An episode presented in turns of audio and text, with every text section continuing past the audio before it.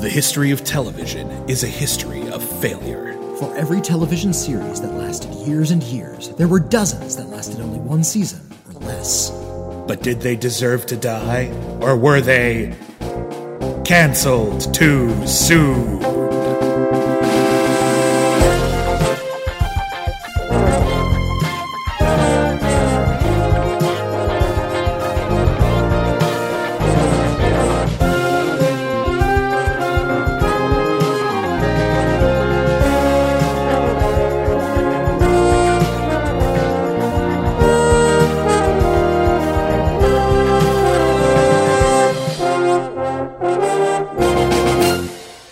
Everybody, and welcome back to Cancelled Too Soon, the podcast where we review television series that lasted only one season or less. Collide! Oh, wait, wrong show. Wrong show. uh, my name is William Bibbiani. I'm a film critic for the internet. Everybody calls me Bibbs. My name is Whitney Seibold, and you can refer to me the way everybody else refers to me your royal sex machine. His Royal Sex Machine and I are uh, uh, uh, here today. We're going to be doing our latest in a long line of pilot season shows. Um, we're doing like eight episodes this month. Yeah, Uh, I- I yeah. think nine if you consider the usual Cancel Too Soon monthly movie. We're doing nine episodes in one month. Yeah, so We, we, we want A, we wanted to spoil you.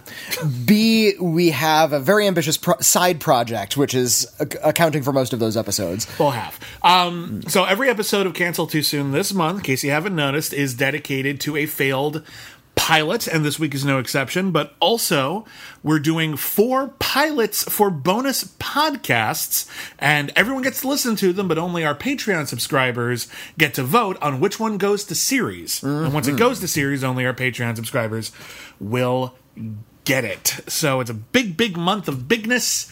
And as always, our Patreon subscribers uh, do get to vote for one episode. And uh, we gave them a whole bunch of pilot episodes to choose from. And as as I, I could have set my watch to this, you picked the most painful one imaginable. Oh, oh, we always think, we always think you're going to pick, like, the fun, weird one. Yeah. The one with the wrestlers in it, or yeah, the one like with the, wrestlers who decide to become cops, or the one Which is- where John Denver becomes a cop, This is or the one where Gene and- Roddenberry, the creator of Star Trek, did a paranormal investigation show. All of those sounded neat to us, and you picked the one about superpowered Amish people. It's not as fun as it sounds. This is not the first time we baited you with wrestlers and you switched on us. Why? I thought you liked wrestlers. anyway, let's let's uh let's, Listen to the people, for the people. Tonight on the movie of the week, Kim Darby, William Shatner, Diane Varsi, Godmother, it's wrong. Terrible. But it's forbidden. Why, are you afraid they might learn how to laugh or to simply walk like a normal child. They never can be normal. the people.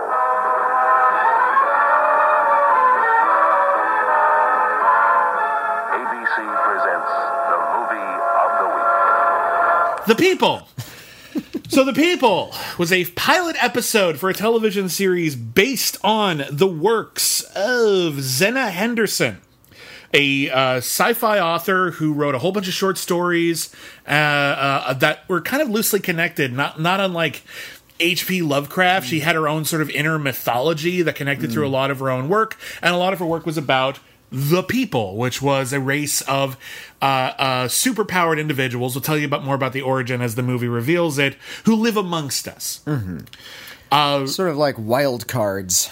Remember wild cards? Yeah, that was more like everyone was aware of them in Wild Cards. Yeah, I guess so. Wild Cards was the series of anthology novels that were uh, uh, edited by George R. R. George R. R. Martin. Yeah. Uh, and the idea was that there was this like alien uh, an a- Hmm. influence, like an alien bomb, like went off on Earth. It's like a biological bomb. And what it did was it mutated a lot of people, and a lot of people turned into monsters, but a lot of people also got superpowers. And the idea was a whole bunch of different authors would tell different stories about different people with superpowers throughout like the 21st century in this Mm. alternate history. Um, it's actually really cool. It's fallen out of favor. I don't remember the last time I saw it in print, but it's neat. And I read a I- lot of them when I was a kid. if if you go to like conventions and stuff, you can find tables of like wild cards paperbacks. Right, but uh, Um, but Zenna Henderson totally. mm. I, I haven't read her work, but I did some research on it. Um, She was a very prominent early female science fiction writer. Her works are very kind of keyed into, um, uh, at least the the people is, um, a very religious mindset. And sure enough, uh, she was uh, born and raised in the Church of Jesus Christ of Latter Day Saints. Okay.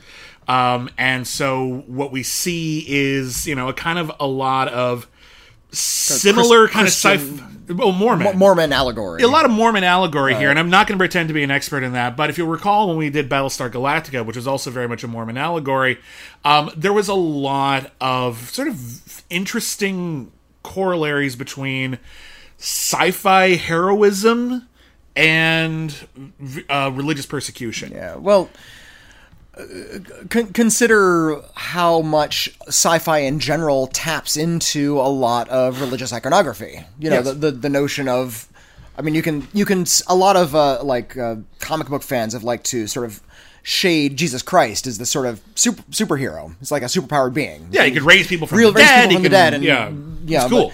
But, uh, Patton Oswalt has a bit where Jesus like tries to join the X Men.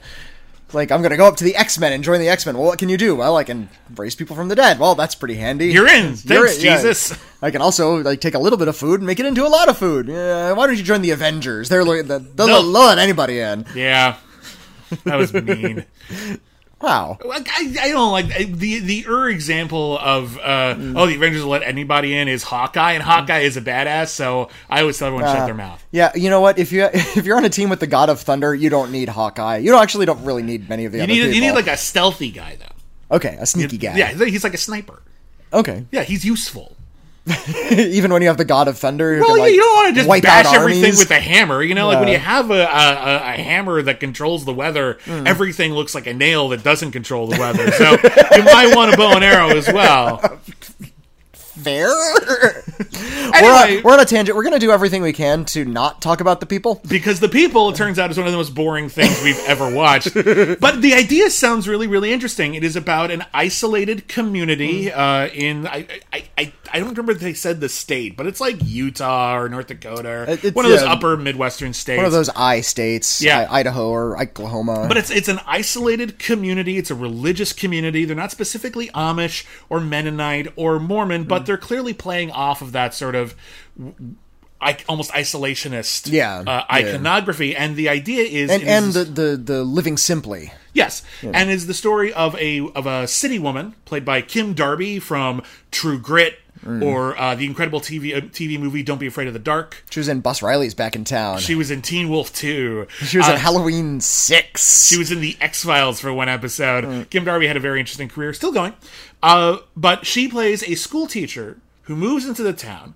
And it's all about her sort of confronting this very unusual community, her judging them very, very harshly, but then realizing that actually they've got it all figured out. Mm. Um, and in fact, all the things that they believe that seem super crazy to her are indeed 100% true. So, in many ways, it's a conversion parable. and uh, it's a conversion parable. It's uh, very much about how a skeptic and uh, an empiricist, somebody who believes in the physical and the senses, has to come to terms with the supernatural, which is actually the theme, kind of the only real theme we could really dig out of that Doctor Strange pilot. Yeah, a little bit, yeah. It's also as boring as the Doctor Strange It pilot. is. Why is curiously that? enough. I think that's I think that's an interesting idea for a story. As someone Yeah. who is who believes in pure uh, uh, logic and rationalism, uh, encountering the supernatural and having to deal with it. A great comic book I read once Mm. was called Scarlet in Gaslight, and it was about. it's a good title. It's a great title. It was about Sherlock Holmes versus Dracula, but it was very smart. Okay. And one of the cool things was like I, at the end of I the, actually have a book called Sherlock Holmes versus it's- Dracula. it's been done a million times, Yeah. but what I liked about this particular version of it was Sherlock Holmes encountered a monster, Mm-hmm. and like that was the end of the issue. And then at the beginning of the next issue, we saw that Sherlock Holmes had been like rambling like a maniac, like alone Like, in how, his how does, apartment. how does like, this logically fit into yeah, like some, it, yeah. it broke his brain, and then 24 hours later, he emerged from his room completely, completely rational, completely sane Mm. again, feeling pretty good. And Watson's just like, "You're, you're fine," and he's like, "Yeah, it took me a while to come to terms with this, but once I accepted that vampires were real, I accepted that there must be a logical explanation for that too." okay. okay, so it turns out vampires are real. I didn't know that. It's just a new fact. Yeah, and yeah. now I have to deal with that. And I think that's a really interesting like way to, a- to handle fantasy. I, I always love in, in science fiction stories when they encounter something like fantastical or like just far beyond. They say this breaks the laws of physics. Well, the laws of physics don't break. It's just you have to rewrite physics now a Yeah, little we- bit. we and learn something just- new about laws them. of physics look different than what you're used to. That's all. So, like the idea of having someone confront something fantastical and doing it from a religious perspective, Mm-hmm. and having them actually like sort of become less secular and uh, and realizing there's something very magical going on in the world. That's a really cool idea, and I Mm-hmm. was totally down for that. And it became really obvious very early on that's where we were going. And, and that's what she struggles with throughout Yeah. the bulk, at least of the first half. And I would struggle with that too. I, I myself, for full disclosure, I'm an atheist. Um, if I found out that there was actually like a a god or some other form of uh, deism that was 100% real, I would have a hard time adjusting. But I would because I would. That's what I, I don't believe that like that, uh, this isn't like God's not dead where I'm just angry. It's just like no, I just don't. I don't see it. So this kind of story is always very interesting to me. And yet it's boring as toast. It opens with Dry toast. yeah, okay. Dry so white. Real toast. fast. Let's let's get the basics down. Uh, this aired on January 22nd, 1972, on the ABC network. It aired right after Bewitched and right before a short lived series called The Sixth Sense. Has nothing to do with the Okay. movie. Um, was the Sixth Sense also a supernatural themed show? Yes, I it don't know was! that- Okay, so Supernatural investigation show. so we got Bewitched, followed by The super, People. superpowered aliens, followed by supernatural investigations. That was a good block. was if, if you're a 13 years old in very well programmed. Uh, it aired opposite the Mary Tyler Moore show, so it probably didn't do very well. Oh, well. Uh, it was directed by John Korty, who had a very prolific Hmm. TV movie career in particular. Uh, he directed the autobiography of Miss Jane Pittman, which was a great motion picture. Uh, he directed the first Ewok movie, Okay. which was okay. I think the second one was better. Wh- Which one was the one with the castle and the wizard? Was that the first? that was the second one. That was the Okay. good one. That was that. That's the good one. that's the fun one. That All one's right. actually really really neat. The first one is the one with the giant that kidnaps the parents. Yeah. Yeah, that's the first one. Okay. Uh, and then he also co-directed Twice Upon a Time, an animated movie that people do not talk about Oh, enough. golly, it's really that's, interesting. That's rattling around in my brain somewhere. Yeah, Lucasfilm uh, produced. Everyone knows Lucasfilm for Indiana Jones Mm. and Star Wars, but they did a few other weird things. They did like the Radioland murders, which is okay, but not great. Uh, and I, they, I like the Radioland murder. I like it too. It's just it's not amazing, but it's fine. directed by Mel Smith. Yeah. British comedian. He was the albino in Princess Bride. But uh, they also did an animated movie called Twice Upon a Time, which was more of an adult themed sort of fantasy adventure. Um, I mean, not like, you know, crazy, cool world, raunchy kind of thing, but just, you know, a little bit snarkier. Um, and uh, it's mostly forgotten, and it's a shame because it's a real fun to watch. like, it's a it's a it's a neat movie, and like it hasn't had a oops, not the Banging the mic, man. Sorry. Anyway, it hasn't had a proper release in a really long time, so uh, it deserves uh, better uh, better than that. Uh, it was written by the TV movie was written by James M. Miller, uh, who worked on Kojak. He also worked on the Cancel Too Soon series Casablanca, which we've already reviewed. uh, the Powers of Matthew Star, which we have not already reviewed. We'll, we'll get to it. and an anthology series I want to get to at some point called Nightmare Classics, where they just adapted classic horror movies or classic horror novels. They did that on the radio a lot. Yeah, so that's really really cool. Um, and uh, also, this is not for nothing. The show was executive produced by Francis Ford Coppola, Pre Godfather. just pre Godfather. This this uh, show came out in January twenty second, nineteen seventy two. The Godfather came out in late March, nineteen seventy two. If this had come out in the first week of April, all the advertising would have been Francis Ford Coppola's The People. All of it. May do you think that Coppola, like he had this, Mm-hmm. he knew that the TV network was going to release it, and he kind of knew it was a stink burger, so he thought we better get this out before my movie, which I think is a lot better. I suspect what probably happened because again, this was an ABC movie of the week. I mm-hmm. suspect this had been done for like the previous season, mm-hmm. and this is just one of the many things they had in their back pocket just to fill programming mm-hmm. time. But I don't know for certain. I can't say I'm. Pro- he's probably glad it did come out before The Godfather because I mean he only executive produced it. He didn't direct it. yeah, But at the same time, yeah. So the the uh, the people opens with Kim Darby. She's She's on a bus. And apparently, they either cut the opening scene for time or they forgot to give her a backstory, so they did it all in voiceover. And so we're hearing her like argument with her boyfriend. I've, I've seen that in movies and TV shows before. I've seen it could have done been, well. It could have been scripted that way. It's just done badly here. It's done real badly. So just see Kim Darby in a bus, and you're just watching it, and Mm-hmm. you're waiting for something, anything to happen, and then it's just Kim Darby saying, "Oh, I, I I've taken a job," and the boyfriend's just like, "What? I thought we were dating," and she's like, "No, I got to go job." And gotta- boyfriend's gotta just cart- like, "Well, I want my stuff back. Well, we want your harmonica? No, you keep the harmonica. Oh, that'll be important later. Thanks, ex-boyfriend." Th- thanks for writing in that plot point. Hmm. Um, she's uh, she's very lonely. She looks afraid. She uh, e- even though Kim Darby, you know, was an adult, she looks very very young. She looks like she's around fifteen. Yeah, she Uh, so always had that very youthful look. Yeah, so she she looks really kind of inexperienced, and she's moving out to the middle of nowhere, clearly having been burnt by the big city in that opening scene. Like she She's just re- well, she's escaping. Yeah. she says she And- wants to like try to find herself. The quiet and the solitude will be very, very nice for her. So wouldn't but this- she is indeed bringing a lot of her baggage with her. Wouldn't this have made more sense if, if it was an older character, like somebody in their 50s, who had lived in the city a long time and who, like, had just lost something? Uh, I know that's a bit of a cliche. No, well, that there's But- a cliche because it works. Yeah. when you when you have someone who is running away from something, if it's not super specific, Mm-hmm. um, you want someone who has like some some some with some experience on Yeah. them. So like you're someone who has lived in the big city their whole life and they're sick and tired of it, or they had like midlife crisis of Mm. some kind, and they go. So when you have a very young woman. We don't really get a sense of what she's Yeah, running from, why it's important to her. She just comes across as somewhat meek as a personality, which actually Hmm. very, doesn't very much so. which actually doesn't track later because she actually starts getting very assertive as a teacher. Hmm. So it really doesn't work. She goes. Uh, she, she's on a bus. She's going to the town of Bendo, is an odd name for, for anywhere. I could only think of Bender from Futurama. Of course. Like, I'm going to the town of Bender, Bendo, and it's all, it's just like a hundred Benders are there. Yeah. Come on in, meatbag, have a drink. You know, that. Yeah. Enjoy our daffodils. Bite my shiny. Hey, daffodils.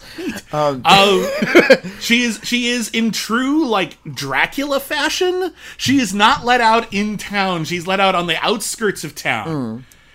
And then someone from. The bus driver doesn't drive through Borgo Pass. Oh, Pass. we don't. Yeah, we don't go through Borgo Pass. Mm. So like, a lot of the opening of this is set up as sort of a warning signs, like mm-hmm. beware of Bendo.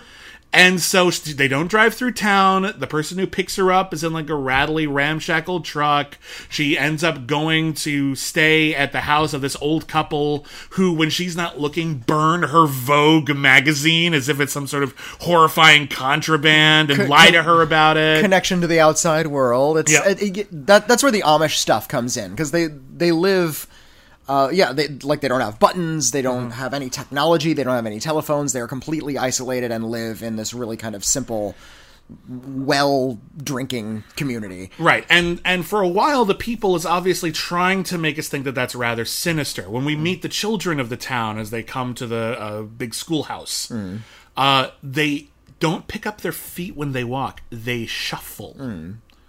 And Kim Darby immediately like zeroes in on that as they are oppressed. Yeah. and that they're not allowed to. They're they're being forced to be sad and isolation as they reject other Yeah, ideas. they, they, they don't laugh, they don't smile, they don't look up. They're yeah. Very, Mm. There's a whole montage timid. of her with these kids trying to get them to do things like play tetherball and yeah, stuff. yeah. anything, play in any conceivable fashion, and they won't do it because it is It's like frivol- frivolous and a waste of time. I think. Yeah. Uh, and you see her get increasingly frustrated and assume that she has come to this town Hmm. where people are actively oppressed and that it is her responsibility as a forward thinking, Hmm. presumably West Coaster, Well, also to, f- to fix them. Th- this is uh, kind of a comment on the way uh, education for children was going in the early 1970s. There was this big sort of revolution at the time as to, uh, you know, moving schools from kind of a, a corporate memorization mentality to more of a, uh feelings and talking and and Mm-hmm. conflict resolution, diplomacy type mentality. Absolutely, which is a which is a very effective way to teach in a lot of Oh, ways. It's- absolutely. It's, not about rote memorization; it's about learning how to think and There's- process and I f- interact. I forgot who the educator was, but there's a really great quote. Uh, it's it's not how smart the child is; it's how the child is smart. And uh, th- that, that was kind of like this big uh, revolution in education. I've seen I it- went to one of those elementary schools. Where I've seen elementary schools. Uh-huh. But my parents were both uh, educators. My dad was uh, in administration. My mother was a elementary school teacher and then a vice principal. Mm-hmm. And I've seen it go too far in both directions. Yeah. Where uh, the rigidity of trying to teach basically how to take the test so the school looks good ultimately ends up base- making Mm. Not the teaching the kids anything, Yeah, they yeah. learn how to take a test, but they don't actually learn any valuable skills for not even just skills, but just Mm. or even facts, pro- really. They just valuable ways to process information Yeah, and to deal with things uh, logically. But I've also seen people try to take it too far in the other direction, and then there's no structure, and then ultimately the kids Hmm. don't end up with the facts or the math either because Hmm. They're allowed to just go wherever their mind takes them, and we do need some structure. So finding a balance is tricky. And I'm actually like, again, conceptually, I'm on board with everything the movie is giving us so far. So, mm-hmm. first off, you have a story about a teacher who's trying to teach kids who are very set in their ways already, even though they're young and they should be open to new ideas. She is young, she is idealistic, and she is going up against a very uh, conservative. Uh, oppressive older generation. yeah, that's a great idea for. I've seen that. I've seen that a hundred times, That- and it's usually good. Like that's it's a good setup. Mm-hmm. On top of that, we've got the Dracula thing where there's all these little things that are wrong with the community. Everyone kind of warning her about the town of Bendo, and you're just like, ooh, how's it, is this going to be like a Wicker Man kind of mm-hmm. deal? Is she going to be sacrificed? and you've got the whole uh, uh, religious iconography, which they eventually like subvert and show that all these things that we were treating as ominous were actually, if not good, then at the very least there was actual like an explanation. there was an excellent. There was a rational explanation for all of it. So all of these there, things are great. there's also we also have a, a, a handy bridge character to sort of remind her that like she's not in some alternate dimension. There's the world is still out there. Yes. in the form of William William, Shatner, making his second appearance in pilot season. You might remember him from Alexander the Great, and now he is not only Mm-hmm. in the People, he is re-teaming with Kim Darby for the first time since they were in an episode of Star Trek together. they were in Miri. yeah, which was She, a, was, she was Miri. yeah, uh, they were. Uh, it was the episode. Often on Star Trek, they would in the original series, Mm. they would go to a planet where everything was like a thing. Everything looked a lot like a set they had on the CBS lot. Yeah, so they would And, go to uh, like a cowboy planet, and in this one, they went to a planet where all the adults died. Like you hit a certain age, and a you disease get you, get- you get like a scab disease and yeah. Uh, but the, the kids age very slowly so these are like 300 year old kids running around in this Yeah. post-apocalyptic wasteland They actually do some interesting things in that episode, but the idea is feels very cheap. Well, and, and it, it becomes really unsavory after a while because they have to convince Miri that growing up is actually okay, which has been vilified, and they try to make her feel more womanly, essentially by having Shatner make eyes at her. Right, and, it's again, really, really kind of gross. Her character is older, but in, the function of it is actually really super gross. yeah. But the, I do appreciate that they don't push a romance between them here Yeah, because yeah. She does still look way too young for him, and he plays a doctor who uh, and a veterinarian who help who basically makes the rounds in every local community. And what he's discovered is that the people of Bendo never get sick. And indeed, there was even a plague of the livestock, and none of the livestock in Bendo was affected. So he is actually kind of fascinated by them, and although he finds them their ways kind of odd, he appreciates that they must be doing something right. he he's really open minded. He's very cheerful. He's Mm-hmm. really energetic. He's Shatner actually plays like a really warm, interesting character. I like Shatner's a guy who, uh, again, he's handsome. He's Hmm. got a certain charisma. I think a lot of people wanted to immediately throw him into leading roles. When he's in a supporting role, he is so much better most of the time Yeah, because he just comes in, injects some energy, has some fun, and then he's out. And people who maybe have a less hammy kind of acting style. I'm not even insulting him. That's just his acting style. Well, I he's, a, he's a little theatrical. For goodness sake, look look at Kirk and Spock. That, Yeah. That's a good dynamic. Exactly. Right. So here he's he's really really good, and he injects some levity, which you need because I've been talking about all the things in this show that kind of work and seem good on paper. This is like Manos the Hands of Fate level boring. It doesn't. All of this stuff is going on, but it's not presented in any sort of engaging or interesting way, and it's really, really slowly paced. So little tiny bits of information are thrown to you, not in a mysterious sort of way. It's just they they're- should be mysterious. There should be like ominous music, like Yeah. dum, dum, dum. Okay, let's burn her Vogue and not tell her about it. Okay, hey, where's my Vogue? It's like you know, like Randy has it. No, I, I don't know what uh, what I'm supposed to be feeling in that moment because yeah, there's no cue for me. It's just okay. They just destroyed a magazine.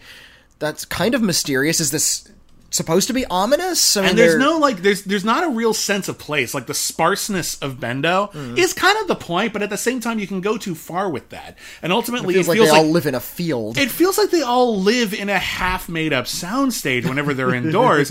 like it doesn't feel like a place people live in. And there's a difference between we've all been into like houses where like people have a sparse aesthetic and like everything's super tidy and clean. You do get the impression that someone lives there. These feel like sound stages that weren't made up. Yeah, Like yeah. there's a lot of just blank walls with a painting.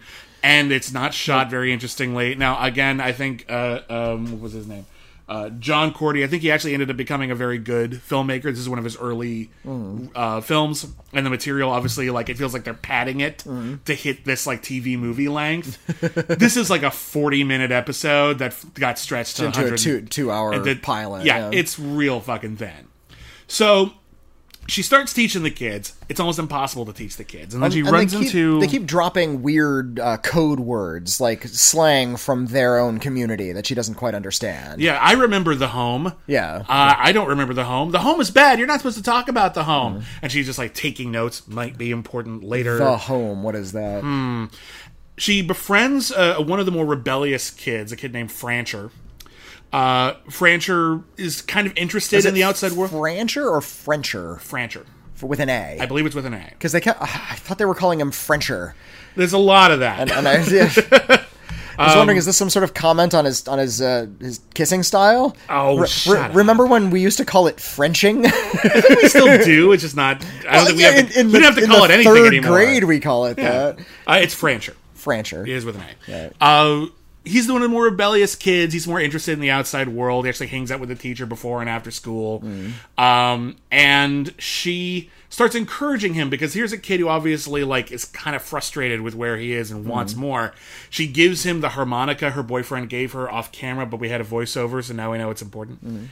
And Oh, it was, it was on camera. no, we didn't So see. she she gave him a box. no, and- no, no. Like said- the like, boyfriend why gave didn't- the boyfriend gave. Oh, it the her off boyfriend, camera. yeah. yeah. She gives Francher the thing on on camera. Yeah, says, okay. "Here's here. I know you're not allowed to have music, but you seem cool. Here's a harmonica." Mm-hmm. And he's like, "Okay." Well, I'm not. I'm not going to play it, but thanks. And then we see him actually. He's playing the harmonica for like the other kids in a field, and they're having like Mm. serious discussions, like, "What's Vietnam?" and like you know, like really starting to question you know their their lives and whether or not they should rebel. And Kim Darby is like snooping on them from the bushes, which is kind of weird. Uh, where else is there to hide? There's no set. There's. Expect like a convenience store nearby, a burger joint across the street. No, it's just just a field. She she finally wa- through the weeds. She finally walks up on him, and everyone runs away. But she makes Francher stay behind, mm. and it's then he's like, "Well, you got to tell me all the stuff." And he's just like, "Actually, everyone's psychic, and it's weird." And she's like, "That's bullshit. You're a bad kid." I'm paraphrasing, and and then Turns out we're all. Wouldn't it be great? It turns out we're all psychic. Oh bullshit! Come on, kid. Tell the truth. She basically tells him he's he's making he's all everything you believe is superstition, which is actually a really shitty thing to tell anybody. Just like yell it like that. well, And- you know, with Shatner nearby, he, he yelled that a lot on Star Trek. and- remember, remember to respect other cultures. Your Bible is a lie. So she's telling him everything believes is a lie, and he's like, "No, everything's real." And she's like, "It's not real." And then the kid makes her levitate ten feet up in the air Uh-huh. and runs away, and she's just like, "What the fuck? What the? huh?" And then Dan O'Herlihy, the boss from RoboCop and RoboCop Two, shows up as one of the leaders of the of the community, and he s- stretches out his hand, and his hand glows like ET, like ten years before ET. And then she un you know unfloats, and then she says, "This is weird. I must have just been hypnotized." And Dan O'Herlihy, he's just like, "I don't know how we can make this any clearer." And then she runs away. And but then they have to reestablish and continually reestablish that that is indeed what's happening. Yeah. And then there's a big exposition dump, like the beginning of the Alan Smithee cut of Dune, where we just get this really long explanation as to what exactly is happening. Yeah. Turns out they're space aliens from Zeist, and uh, that's a Highlander 2 reference. Nice. And a, uh, a theatrical cut of Highlander 2 reference. Not even. The, not, not even the one you saw. yeah, th- that that theatrical cut is not available on home video anymore. Really? It's gone. Oh, it's out of print. That's yeah, great. super. That's it's not great. on streaming. The DVDs are hard to find. but like- it's in my brain. I know. I have it in my brain. So finally, like she, so what happens is Kim Darby finally just says, "Okay, here's what I'm going to do. I'm going to Mm-hmm. I'm to trick the kids, and I'm going to have them do uh, uh, an assignment in which they all draw pictures of home, what Mm-hmm. they think home is, and it turns out all the pictures are basically an elaborate backstory for the people, showing that they came from an alien planet, they flew here on a flying saucer, Mm. the flying saucer crashed, the people were scattered." All over the world, and that all throughout history, stories of things like monsters or witches or angels were actually the people, Mm. and that the one time the people actually tried to reveal themselves to the world, they were persecuted the and Salem killed. witch trials. Salem witch trials, or like the persecution of Jesus Christ, or, or all of that. It's basically the story of Nightbreed. Um, More or less. Yeah, and so now they live in isolation, and now they're only just now starting to consider the possibility of reintegrating into the world, which is one of the reasons why they brought an outside teacher here and why they were trying to like slowly reveal themselves to her so she didn't panic and freak out. Um, and that makes a certain degree of sense. Like I'm kind of I, I understand that. Like, and then uh, uh, she decides to have a weird musical number. Well, music is forbidden. So she uh-huh. says, "Hey, well, she says, hey, you know, I'm going to close the door to this schoolhouse that looks like a, a set with no ceiling, and I'm going to say this is a safe area." And you can use your superpowers in here. And so she has them sort of float around the room for a little bit. Well, it turns out the reason that they shuffled their feet was because they were afraid they would fly No. if they like bet jumped around at all or Remember, bounced. kids, remember, kids, shuffle your feet. Otherwise, you'll fly. So stupid. Anyway, she says that uh, I'd like you to open up a box in the back of the room and get the instruments out. And then there's like something out of Mary Poppins all of a sudden happens. where Uh, a bunch bed of knobs and broomsticks. We're we're at sub Harry Poppins. We're- we're not I Mary love Pop- bed knobs and broomsticks. It's sub Mary it's Poppins. it's under Mary Poppins. yeah. This really goofy bed knobs and broomsticks bit where like instruments fly out of the box and start playing themselves and Mm-hmm. then says how about the kazoos now and a bunch of kazoos clearly on fishing wire are hoisted out of the, the box and they bounce around in the air and they play how do you play a kazoo without a voice box in it With powers. look look Powers. they have powers. they have powers you can maybe like psychically force air through a clarinet and push the valves yeah. You don't necessarily need a human lung to do that Okay. A kazoo requires a human voice to reverberate against the wax paper membrane. Or you need powers to reverberate against the wax Is, is, paper is he channeling sound particles from Sure. other places and pushing them through the kazoos? Yes.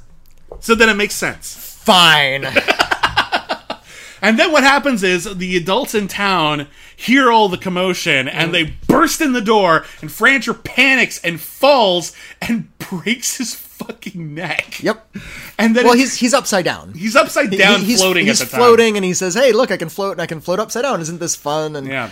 Cle- Um, cle- clearly, the kids in all of the floating scenes where the kids fly, they look terrified. like there's a young Doesn't girl look who like it's a to- safe special effect. yeah, th- there's a young girl who has to like float around in a field at one point. She's clearly hoist- hoisted on this big cable that's like on a crane or something, and she looks like she, she's afraid of her death. It's Fair enough, and I would be too because I don't see a net there Yeah, or anything. yeah. However, I will say this for better or worse: those scenes of them flying in the woods actually look cool. Well, just because up against the windy trees, Right, and, because yeah, yeah. you know it's not like they're like you know floating around on a soundstage somewhere. They're really high up in Hmm. like a really gorgeous location, and you get a couple of interesting camera angles there that really just kind of sell the wonder of it. Like Hmm. I see a YA novel cover, like a painting of some kid standing in a glade and a glowing girl way above his head. yeah, like Tuck Everlasting two, he flies. like woo. Uh, there actually was a Tuck Everlasting two, wasn't there? Oh, was there? Tuck still lasting, wasn't there like a Tuck, Tuck? Tuck is still alive. Keep going, Tuck. Um, Keep on trucking. keep on tucking. Oh God. Uh, in any case, Francher like hurts himself, and then it turns out he's psychically connected to like his sister, I think. And so if he's injured, so is she, kind of like the Corsican brothers. And so when they bring in William Shatner, and they have to finally explain what the hell's going on to William Shatner too, like William Shatner ends up having to perform surgery on Francher while his psychic sister or cousin or whatever explains what he's feeling because Francher is unconscious, mm-hmm. which is actually kind of cool. It's a neat. It's a neat. I wish it was filmed more interestingly, but yeah. It's it's it sucks that it's like the last thing in the show. This feels like this should have been in the middle. Like Yeah. because this the pacing on this is fucking death. Because we have all these things that are just kind of shoved into the end. There's this whole thing about sort of this war to be like the number one old lady. There's like an old lady who's in charge of Oh, things, and she's just yeah, like, "I believe fear should guide us." And then there's a younger woman I believe in fear. as a younger woman played by the great Diane Varsi, who really should have had a better career than she had. Um, she was in Compulsion, she was in Peyton Place, uh, and here she plays Valency, who has all the superpowers you can possibly have. And she's young, but she's still in contention to be like the number next one old matriarch, yeah, yeah. the number one old lady in the town. And she basically just says, "Yeah, well, we're not doing that. Theme of the movie." And old lady's like, "Oh shit, I didn't know theme of the movie." yeah, theme of the movie. And old lady walks away mad, and Valency's just like, Project the call from from from. so like she takes over everything. It all turns out basically okay, and uh, uh, Kim Darby decides she's gonna stay and teach the people, and hooray, I guess. And they have a big party, and by big party I mean a small picnic because it's a low budget movie. and they have corn. And the end. the end. Um, does that sound like a great series to you? Um, a thirty-minute series. If you take this to series, you make it thirty minutes. This needs to be a 30 minute kids show. Yeah. About a teacher teaching superpowered kids. And you can even do mm. that in this sort of like Oh, a, a frontier calm- mentality, yeah, this yeah. isolated community. It like doesn't have to be wacky, Krofftian sort of stuff. It can be, yeah, like like Little House on the Prairie. The only way I see the show working is kind of like Little House on the Prairie, Mm. or or the main idea is she's trying to teach the kids something about the world. They misunderstand it, powers, Mm. hijinks, etc. Um, it's funny that both this and Battlestar clearly have a Mormon tint, and both of them had like the psychic kids. Yeah, thing that eventually like took over and kind of became the most dominant idea even though there's a heck of a lot else going on here Mm. Now- like you could have done so many things with just city woman conservative community, ultra conservative community, Mm-hmm. very religious community. Even though she accepts their ways, there's always going to be a bit of a divide there, and superpowers. In the the mid to early to mid 70s the x-men kind of had a big resurgence they were invented in the early 60s and they were sort of just floating around They in were not, subcultures They but were they weren't big popular until Chris Claremont came on, rebooted the series, introduced Wolverine, Mm. And who was Mm. already an existing character, but made him an X Man. Introduced Colossus and Storm, Yeah, yeah, yeah. made it a really interesting series. So there was a, a period in history where the notion of like super powered teenagers became a really big part of the consciousness and, and, and to her credit, uh, Oh. uh, the author of these stories, uh, Zenna Mm. Henderson, kind of predates even like the X Men stuff. Okay. Yeah, like, so she- she was doing so this she, first. she was doing the like kind of spearheading it, but Yeah. I'm wondering what was happening in the 1970s that they felt like you know Galactica 1980, this one, the X Men, what it was about superpowered teenagers that was really kind of on people's minds, and I think it's you know if you go back 20 years it's sort of like the 20 year nostalgia cycle. You go back 20 years the people who were teenagers in the 1950s came up in this post-war era when uh, teenagers were uh, becoming very, very vilified. They weren't really aware of the previous generation's angst through World War II. It- everything was really great. They, you know, thanks to car culture, they were going out and causing trouble on a wider scale than ever before. And the whole notion of the juvenile delinquent became like really de rigueur. And I'm guessing people who grew up being told by the media at the time from all these JD films that they were seeing at drive-ins and you know going out and drinking and having sex that they kind of internalized that that the, there was this bigger generation divide than ever before and that the newer generation had more powers than the previous generation that But was that- trying to keep them down. That so I'm guessing this every was some- ten years or so. Like we're seeing that every- now with like the millennials. Like, Yeah, oh, that- the millennials. Oh, they're so I- they're they're so know, horrible. They're sensitive and they don't buy diamonds and houses. I, I just like I keep seeing that. Like the millennials sound great. what the fuck?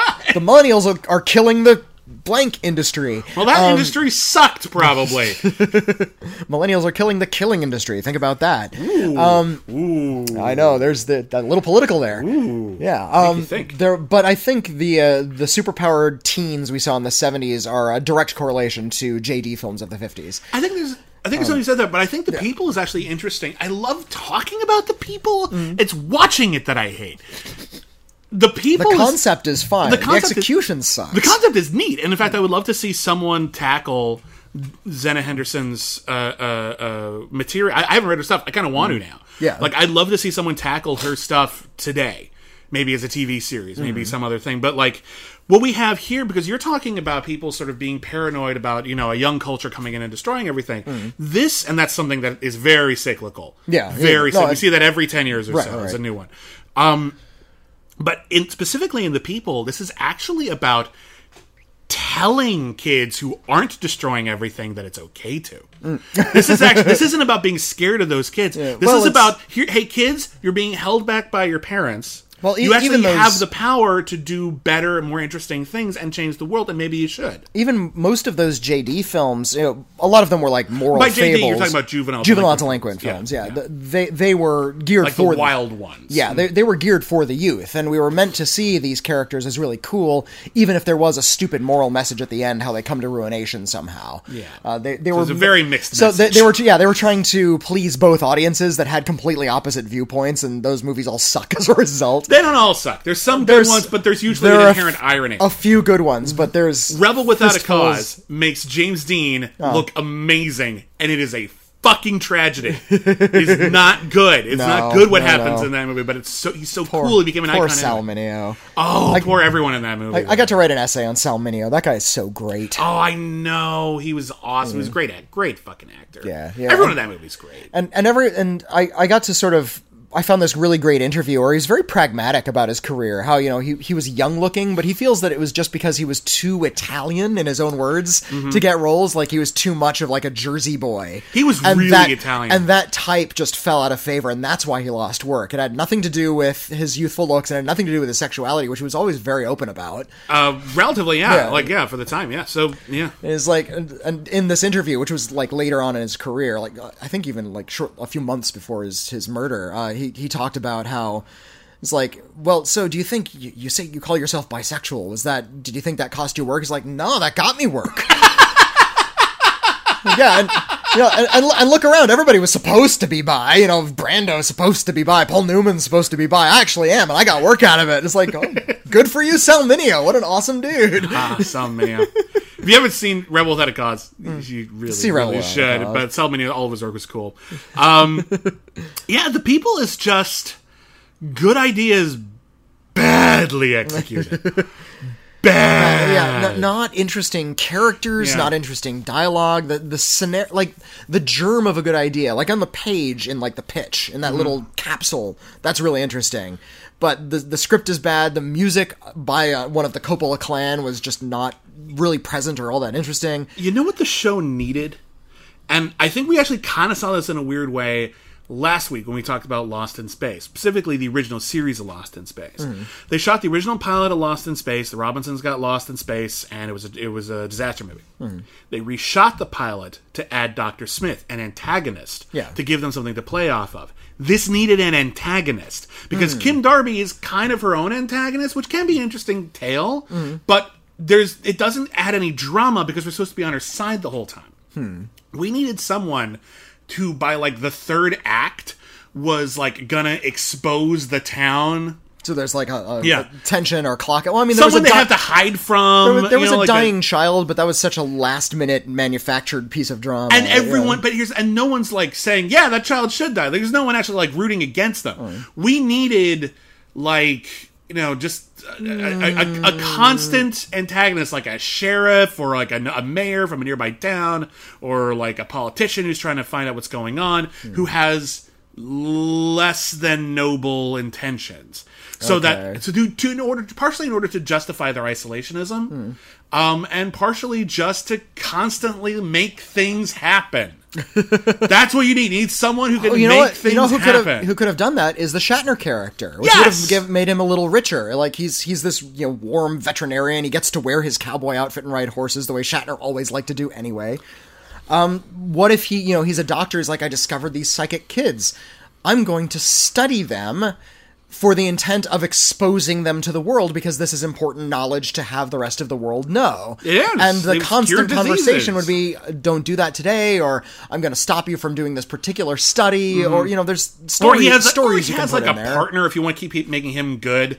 Like maybe he works for a company that Or- wants to do it, no, and maybe, he's constantly being maybe a go-between. he's he's good and he has a good idea in exposing this to the world like what we can learn from these kids can help humanity this is not going to help though- us keeping us isolated and that makes an interesting moral conflict It's an interesting moral conflict. It's not an interesting dramatic conflict because Hmm. everyone's really nice and polite to each other in that scenario. Hmm. You need someone who has a little bit. Because, look, we have in the backstory, we see the people being persecuted. Hmm. It's a legit thing. People persecuted throughout the history of the world for being different. Yeah. Espe- it- it- even and sometimes especially if they're benign. Hmm.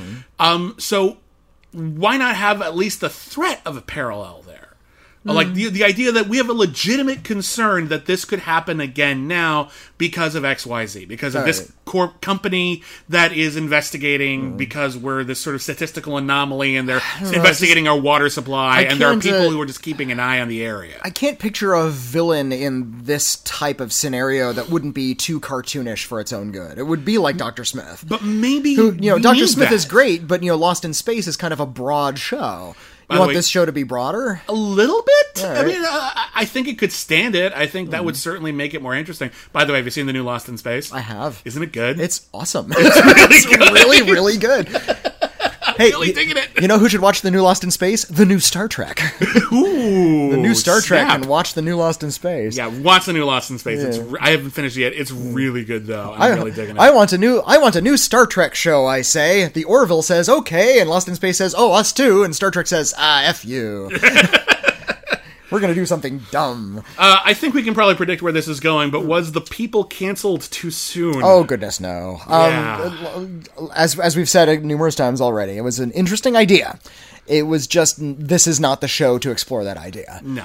There's a very Hmm. turgid, bland. Not not this cast, not this Yeah. filming, Well, not I this. can see Kim Darby. I like Kim Darby. maybe- I, I think with better material, she would have been fine. You, if you wanted to bring this to series, you'd have to just restart it fresh with a new crew and a new screenplay. And I just agree do with another that, but I- I, think you can keep Kim Darby. I've always been a big fan of Kim Darby. I think she's really talented, Mm. and I totally buy her as this um, young righteous outrage teacher who's like trying to protect kids from overprotective parents. Mm-hmm. But I buy in, her as only that. in certain scenes. Other scenes, she seems like this shrinking Violet who can't stand up to anybody. but that's the so- material. They're literally asking her to be two completely different things at once. Yeah, and she's doing the best she can with some shitty fucking material. And Mm. we've all seen we- true great. We've all seen her be great. Mm. Have you seen Don't Be Afraid of the Dark, the TV movie she was in? Oh uh, no, I haven't seen that. That one. movie is fucking brilliant. Yeah. That's a brilliant horror movie about like that sort of uh, uh, men pushing back against feminism in the 1970s. And here's a woman who is saying something and no one believes her, and it is terrifying because we know she's right, and all the men are going, no, no, no, no, no, no. You're not one of those women's livers, are you? housewife housewife and you're watching this and you're shaking your fist like come on like it's so suspenseful Remember in Baffled, where Yeah. she says, "Oh, and I, I believe women should be equal, and I'm very, very strong, and feminist views, feminist views." And uh, Leonard Nimoy says, "You're not one of those feminists, are you?" And she says, "Oh no, no, no, no, I'm not. I'm not one of those feminists." Yeah. Never mind that her entire, your entire ethos or yeah, is ethos is feminism. yeah like Just don't was be, a dirty word at a certain point. don't be afraid of the dark tackles that in a very nerve-wracking Hmm. way it's really really good like the worst thing you can say about it is that the monsters are not quite as scary as they could be once you start seeing them like Aren't they sock puppets in They- that movie? No, they look like mole people. Like they're Oh, okay, but like li- it's it's like the difference. I saw the remake. I didn't see the, the remake's okay. I like the remake. but like this one's so much more like just fascinating Mm. and. I feel like if you if you had taken the monsters from the remake and put them in the original, it would have been so much better. Oh, it's yeah. it's like the difference between the William Shatner Nightmare at, 10, at twenty thousand feet Uh-huh. uh, episode of Twilight Zone, "The Man on the Wing of the Plane." You watch that classic episode of television, and it's great. Uh, but the monster looks like a guy wearing a shag carpet yeah, costume, and then you see the George Miller version in Twilight Zone, the movie, and the monster is fucking terrifying. I think because didn't uh, somebody famous monster maker? I think Rick Baker did that monster. Ah, yeah, it's just this did. big. Stan monster. Winston, someone like that. It's a great monster in the movie. I- I got to and hear in the, in the show. yeah. You kind of have to suspend your disbelief a lot. I, I got to hear an interview with uh, with Richard Matheson, who wrote the original episode. Ah, so and uh, and he said that yeah, I I actually prefer the Shatner version because Shatner is a regular guy who goes crazy, whereas in the movie it's about a crazy guy who just goes crazier. But it's Uh, John Lithgow, and he sells it so well. It's- and it's George Miller, so he's just swinging the camera around, and everything's just lo- noisy. I appreciate both versions. I think they're both really good. um, But he said that yeah, the monster was a big problem. He said it looked like a panda bear. yeah, a little he didn't, he didn't like the, the fact that there's a panda bear on the wing of the plane. But yeah, no, I like both versions. I think I slightly give the edge to George Miller's version just because he knows how to make that shit intense. It's so fucking great. oh my god, I st- I still think of that he- when I'm on an airplane. He can make like, he can make a Playtex bra ad intense. He can do anything. That guy. Um, cross your heart and hope to die. God. the people. So listen, thank you very much. Uh, Patreon subscribers. Uh, I want to say one thing right now. I love our Patreon subscribers. Every And I- single one of them. And I have to say that, otherwise they'll keep giving us stuff like the people. You know what? I, I love what you choose. No, I'm you are forcing us to explore little sticky back alleys, and it's our job to put on those hazmat suits and see what's in that dirty closet. And we appreciate that you're you're pointing us to the right closets. It's, it's a very, very interesting journey we are all on, and I thank you very, very much. Uh, the poll for next month uh, is a, a little different because what we're gonna should we tell them what we're gonna do next month? Is that Sure, why Okay. not? We can t- we can say now. We have one more episode coming in pilot season, and we're to be reviewing the pilot for a very bizarre sci fi series that would have aired in the 1990s, starring Neal McDonough from Legends of Tomorrow, called White Dwarf. Mm-hmm. Tell them a little bit about White Dwarf. Oh, can I? White Dwarf uh, was maybe, I guess it's an early uh, precursor to steampunk. Um, it's this science fiction takes place on a distant planet where things are futuristic but Victorian at the same time. They're overseen by like this big troll monster, and there's like warring castle-based factions. Mm-hmm. But and Neil mostly McDonough, it's about doctors. yeah, Neal McDonough plays a, a surgeon who has magical gloves that allow him to essentially faith heal. He like reaches into your abdomen with his bare hands and just pulls out the the negative bits. It's a weird, weird idea for a show. Like, it doesn't really have a hook. Yeah. Like, there's no, like, oh, I know how to explain this. Like, I mm. don't know how to explain White And- Dwarf. And I've oh, been and wanting to do White Dwarf for a while, so I'm and stoked. the people get caught for like major crimes, but instead of being executed, they're granted immortality, and that's like the ah. worst crime, like the worst punishment you can suffer on this planet surrounding a white dwarf star. So White Dwarf is going to be the last uh, episode mm. proper of the show that we do before the Cancel Too Soon awards. And then once White Dwarf is over, so that you can include that in your voting, we were going to take one week off mm. to allow for your votes. Uh, we are going to have the Cancel Too Soon awards. We are going to uh, pick the best, worst, craziest, uh, most amazing theme song, like everything that we've done throughout the year. But we're going to invite everyone, our Patreon subscribers and our listeners who can afford to uh, help out with the show alike, to vote for their favorite episodes of Cancel Too Soon this last year. And then we're going to pick two winners uh, in a random drawing out of the people who vote. Uh, the grand prize winner is going to get to pick a show for us to review in the month of June. Uh, all, and all we need is it for to it for it to fit our rules. It needs to fit our rules, and we need to be able to find it. Those are the only two things. Otherwise, we can't put up a fuss. It's- We, we'll do it. Uh, and then the second place winner will get to force us to do the Cancel Too Soon monthly movie of their choice in June. And if the person we pick isn't a Patreon subscriber, uh, we will at least mail you the episode. Yeah, So yeah. Uh, so every, so you'll at least get the episode that you that you want. um, so that's that that's what will go on. But also in May, after pilot season, we are coming up on our 100th episode. Isn't that amazing? It's super super exciting, and we were like, "What should we do for the 100th episode?" And we were like, "Oh, we should do like the show we get asked to do the most." And then we realized we get asked to do a bunch of shows the most. So we are going to have a countdown of the three most requested shows that we get. yeah. Uh, and we're going to for the last spot because we couldn't we, we haven't been super scientific about it. There's like a bunch of different shows. We're going to basically give our Patreon subscribers their choice of one of our most requested shows. Yeah. and the top two are are a surprise. Possibly, you could probably predict them if you've been paying attention. Um, you've, you've probably suggested it. so uh, stick out. We haven't uh, finalized what the uh, what the options are going to be on that poll, but stick around because on the Patreon poll, patreon.com slash canceled too soon, uh, you are soon going to be able to pick a series for us to vote on, which will be one of the most famous cancel too soon shows uh, around. So it's a big, big stuff is coming. Spoiler: It's not Firefly. Uh, st- Firefly is still. Firefly, Firefly is still a carrot we're dangling in front of you. Yeah, what, uh, was it like 250 If- if- subscribers? yeah, we're, we- we've gotten a lot of subscribers recently. So Thank thanks, you. thanks for all our, uh, to all of our new subscribers. You, guys guys, are you great. Mm-hmm. guys are all. I mean, you're all really great. Uh, some of you've been with us from the beginning. Some of you are brand new, but we've been getting a lot of subscribers. Uh, as soon as we hit 250, we've promised to do Firefly. Not just Firefly, but one full episode per episode of Firefly. Uh, also, uh, in May, when we uh, kick off year three of Cancel Too Soon, we're going to make some uh, small alterations to our Patreon perks um, in order to give you some stuff with a bit more regularity. Yeah. And also to give you stuff that you specifically ask for. You're going to be able to assign us stuff to do. Mm. Yeah. Um, and it's not just a podcast, it's going to be uh, So we, we can, interesting ideas. we, we can interact a little bit more. Yeah, we want to give you uh, uh, uh, more, and we realized over this first year that we've been doing Patreon that it is a lot more consistent and effective for us to offer content as opposed to product. Yeah. Uh, so we're going to be making more of a shift in that direction, but don't worry, there will still be product available. So uh, thank you everybody for listening. Uh, should we read some letters before we go? Let's read some right. letters before we go. Uh, our email is canceled too soon Mm-hmm. at gmail.com. Remember, canceled always has one L. Um, and away we go. Uh, here's a letter from Adam. Hello, Adam. Hello. Uh, Dear Bibbs and Whitney, some time ago I wrote into your other podcast, critically acclaimed, to ask about an anime movie that could be a gateway to Japanese culture for my six year old niece. Both of you suggested My Neighbor Totoro.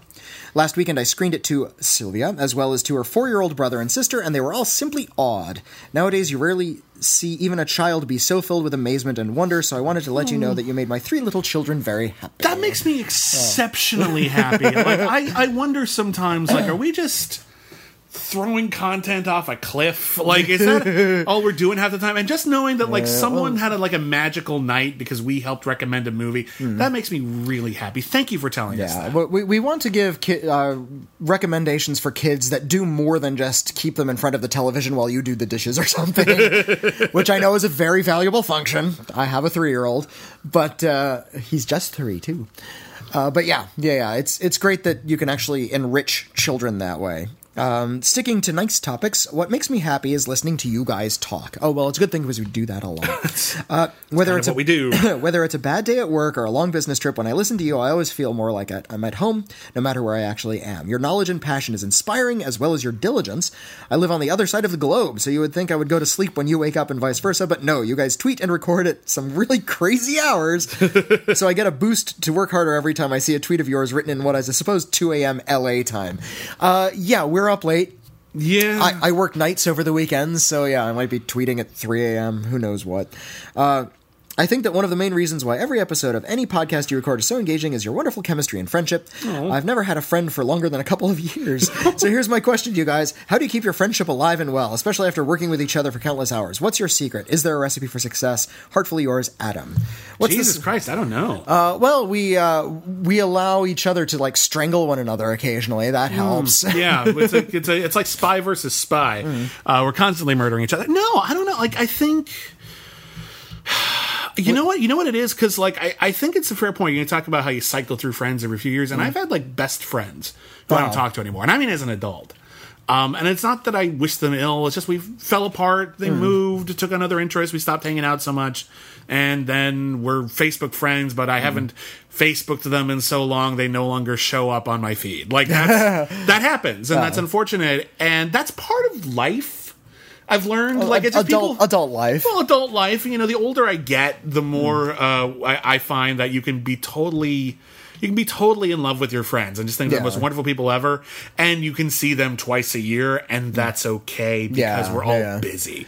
It's With- it's not like in high school where you see each other every weeknight. You know, it's Yeah. it's yeah yeah. Adult friendships are are difficult to maintain, Yeah. and uh, it kind of helps that we've put ourselves in this position where we're forced to see each other Exactly. What I was leading into. every day or every other day. structure. Yeah. Like we have a thing we do together. It's basically like if this is I mean, listen, we Patreon is is really helping us maintain this and be able to dedicate time to this. But like this is the kind of thing you and I would probably do as a hobby regardless. Yeah, just like for if, fun. If we were just starting, like if we were 19 in 2018 and we, like we were just starting out on the podcast world, yeah, we'd probably still be doing this. But basically, the point is we make time for each other, and mm-hmm. that we do it through the podcast. So, like, we hang out like pretty much every Saturday morning to review mm-hmm. critically acclaimed, and then we hang out during the day on Tuesday or Wednesday every week to do cancel too soon. And in the middle of it, we do we text each other about our projects and. and then we go see movies together. Yeah, so like we basically we've So- come up with an activity that we have to constantly do, and I think that's the secret for Uh, us. up next, we're we're going to be married pretty soon to each other to this each time. to each other this time. Which I think no. a lot of people suspected anyway. But no, like I find like these kinds of activities, like you know, as you get older and as like hmm. work takes more pr- more priority or family takes more priority in your case, you hmm. have to make the time for stuff like that. Yeah. And having a sense of structure is hmm. not. When you're a kid, you think structure is the opposite of play. Yeah, And what you realize is that recess needs to be scheduled, or you would never do anything else. as, as somebody who is raising a toddler, yeah, um, yeah, it, it, it can't just be chaos. And uh, unfortunately, the trade off is, you know, you or I don't have time to just sort of sit around and watch mo- the movies we want too often anymore. Like if we watch something we want, it's kind of a rare treat. Last night I stayed up late watching music videos from the 1980s with my wife, and it was great because we have Night Flight on our the streaming service. Uh, the Night Flight streaming service is awesome. and uh, yeah, we just spent like two two and a half hours watching music videos, and it was pretty special. Um, and yeah, th- those moments sadly are are fewer and far between when your world is kind of overwhelmed by structure. But uh, it helps when you're a grown up. Um, sorry to bore the younger listeners. No, but listen, this is going to happen. I think a mm. lot of advice mm-hmm. that I got when I was a kid, mm-hmm. or or words of wisdom, or axioms, or or, or mm-hmm. hell cliches. Yeah. people tell me early bird gets the worm, blah blah blah blah blah. You're not gonna do those things when you're young. However, when you're older, and through the benefit of experience, you realize that they now have value. They're already in your head. and you realize, oh shit, they were right, and it's easier to sort of accept them rather than slowly come to terms. Because you realize, oh shit, no, I really do need to get up earlier and get things done because Yeah, yeah. the day will get away from you the more distractions you have. There's there's a reason your parents woke up at five and went to bed at nine. It actually works really well for a working life. I wish I could do it. I Uh, can- here's yeah. here's another letter from. Uh, or, or are we done? Or can I move on? do one more. Here's another letter uh, from Thomas. Uh, I'm just listening to your home game pilot, and it brought back memories of when you talked about remote control. I was a contestant. Yay! And apparently, uh, if you do a Google mine for it, you can uh, find a still active, uh, active website about remote control that features my episode. Uh, for, if anyone doesn't remember, we talked about it on the Canceled Soon the Home Game Mm-hmm. bonus pilot, which was all about um, if that gets picked up, we'll review Game game, shows, shows, that are no longer uh, in existence. And one of the shows we talked about, in terms of we'd like to get to it, was a MTV game show called Remote Control, which was all TV trivia and like recognizing random clips from TV shows. Yeah. it was a really fun show. Yeah. Anyway, it's really cool to, to get because people, a lot of people, Yeah. contestants on game shows. Yeah. Uh, let's see. My nerves from being on camera resulted in me behaving like an over-caffeinated, sugar-rushing ten-year-old who clicked on the buzzer, buzzer prematurely twice. Still, I got to meet Colin Quinn, who uh, my friend told me I was I was a fan of because he made sure to talk to me. Told him he was a fan of. Yeah, told him he was a fan of. Uh, Yeah. Denis Leary and Adam Sandler, I met them too back when the, they were just doing stand-up. I consider it my personal moment of public shame, no matter what my friends say. Oh well, we think you're cool. And when I was a little kid, Don Adams Screen Test was one of my favorite shows. Yeah, that was another game show we talked about where Don Adams from Get Smart brought like normal people in to do scenes from movies with famous Uh, people. I probably won't be hearing this letter read. I am way poor and cannot join Patreon, but I'll still be listening to Cancel Too Soon within uh, seconds of a new episode dropping. Well, you Thomas. heard your letter, and also uh, worth noting in uh, Thomas's uh, headline, Mm-hmm. uh, the headline was dot dot dot, and the Mariners are a baseball team. Um, Yeah. we we don't know our sports, as uh, everyone who listened to our episode about pitch really wanted us to know. Um, which is fine, which is fine. I made my choices. Um, but yeah, we we we thought the Mariners were a football team. We were thinking of the Dolphins. So uh, uh, we're not crazy. We're just wrong. and that's especially embarrassing because I went to college in Washington. I Oh, sh- you- I should know that traitor. stuff. Yeah. You're terrible. Uh, one more letter? No, let's do one last letter. Here's a letter from Hayden. Hello. I, I know this show wasn't canceled, but even though some say it should have stopped after one season, but I just caught up on season one of True Detective Ah. on recommendation of my English teacher. My worry is that the show would be overhyped, and uh, to a certain extent it was, but by the end I still loved it. I loved how the show developed both of the main characters. The show struck a perfect struck a perfect balance between uh, them being total opposites while being similar at the same time. Without giving anything away, I feel very satisfied by the satisfied by the end. Looking back on everything, the show, uh, the ending of the show fits it rather well. After I was done with the show, I read many interpretations of the show's meaning. These range from the show being about a brutal masculinity to being about a contemplation of religion. My personal reading is that the show is about looking into the abyss and finding catharsis. We all have those moments where the only way to find answers uh, to is to go through total darkness. My biggest problem with the show is a problem I have with a lot of HBO shows is the excessive nudity. Uh, certain sequences felt like the show was dropping dead to have an overtly explicit sex scene.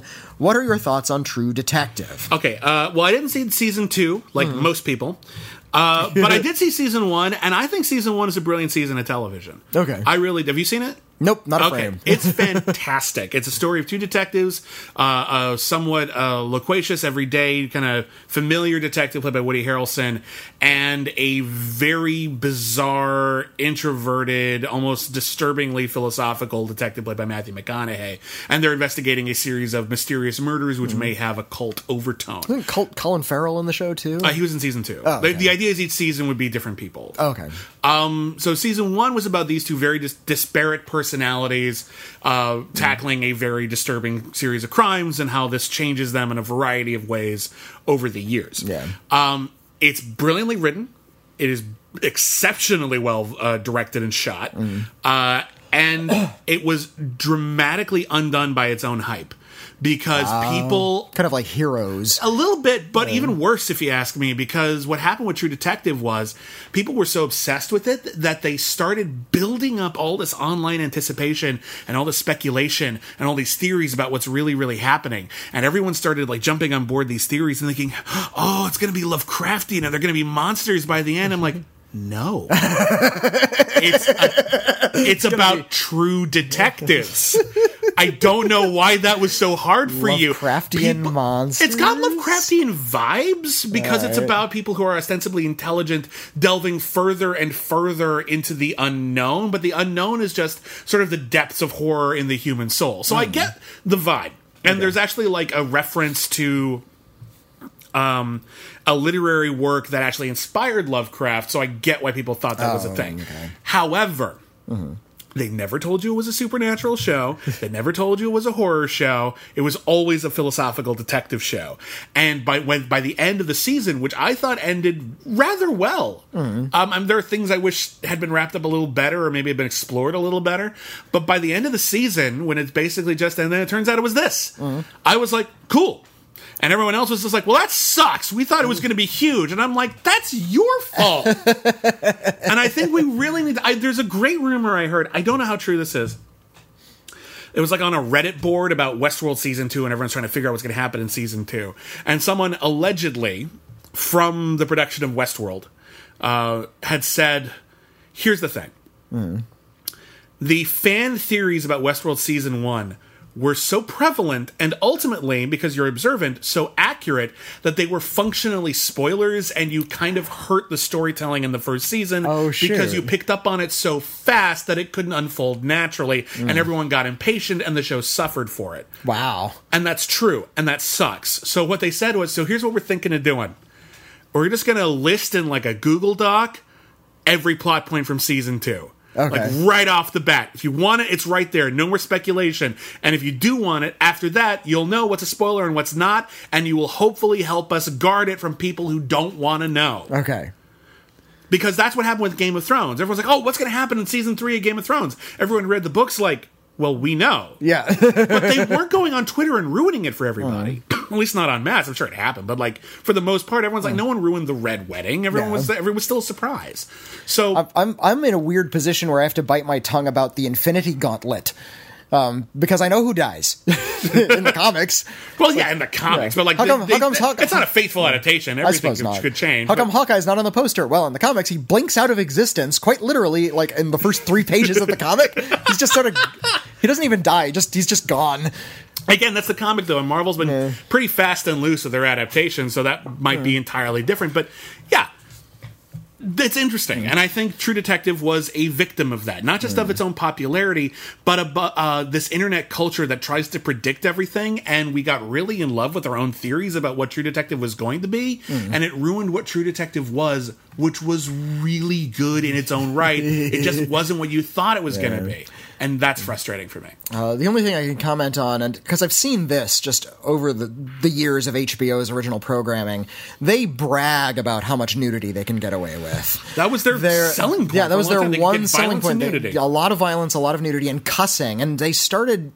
It's like they were getting studio notes. We need more nudity and more cussing. So like they would have to reshoot scenes where they cuss more, and it feels really unnatural. Like I've seen a few scenes from uh, that show Deadwood, Oh yeah, and just every like they're flinging out the f word left and right. I think they said it like 173 times per episode or it's something. like the raison d'etre of Deadwood, which was a good show. Don't get Mm. me wrong, but it feels like a lot of it was basically just like we're not your grandparents' western. Yeah. We know. Get on with it. can you tell a story maybe that requires cussing rather than just cussing a lot and yeah every time there's there's a, a nudity shot in any hbo series it's like look at the boobs we can do this because we're not network t- you've been doing original programming for 15 years. We get it Oh, now. longer than fifteen, been for Yeah. like twenty-five now at least. uh, like what- Tales from the Crypt. I mean, that was I'm, early yeah, I'm. I'm guess I'm trying to think of like when like the, the big revolution finally happened, and that was around The Sopranos. The revolution was Oz and then The Sopranos, Yeah. but they've been making original programming. Much of it sold on its own prurience, like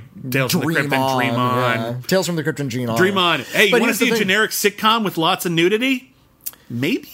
Uh, but Is it for- good? It's all right. All right. Tales from the Crypt never pretended to be anything other than entirely lurid. That was the point of that show. I mean, uh, the Sopranos and you know Deadwood and all the rest of these are are kind of trying to tell these more legitimate long form stories with just a lot of this extra prurient stuff jammed in where it doesn't necessarily need to be. Right. So uh, yeah, Kind kind of cheapens a lot of the show, I think. that's a fair point. Um, but yeah, anyway, I think I, again, I never saw True Detective season two. I just because it was self-contained, because the reviews were so bad, because I didn't have to watch it for work, I lost a little interest. I actually do plan to get to it at some point because I hear it's not as bad as all that. Uh-huh. But uh, yeah, season one was fucking fantastic. So that's my take on that. So anyway, uh, that's it for canceled too soon. Thanks for writing in, everybody. Thank you, everybody. Uh, you can write us in at canceled too soon at gmail.com. You can also follow us on Twitter at canceledcast. Uh, you can follow me on Twitter at William Bibbiani. I'm at Witney Seibold. Don't forget, you can also you can also listen to us every week on the critically acclaimed podcast on the Schmoes Know iTunes feed or the SK Plus YouTube channel. We are on Patreon.com slash canceled too soon if you want to contribute vote for future episodes uh, get some uh, bonus content as well uh, pick up whatever bonus pilot our patreon subscribers vote for and listen to that on a regular basis once the pilot season is over and uh, don't forget to stick around because you're going to have an opportunity to make your voice heard tell us what your favorite episode is of the show this uh, last year and also potentially force us to review the tv show or tv movie slash special slash miniseries of your choice a lot of cool stuff going on here, uh, and It's all uh, very exciting. It's very exciting, and that yet is a wrap. We'll see you next season. Thank you.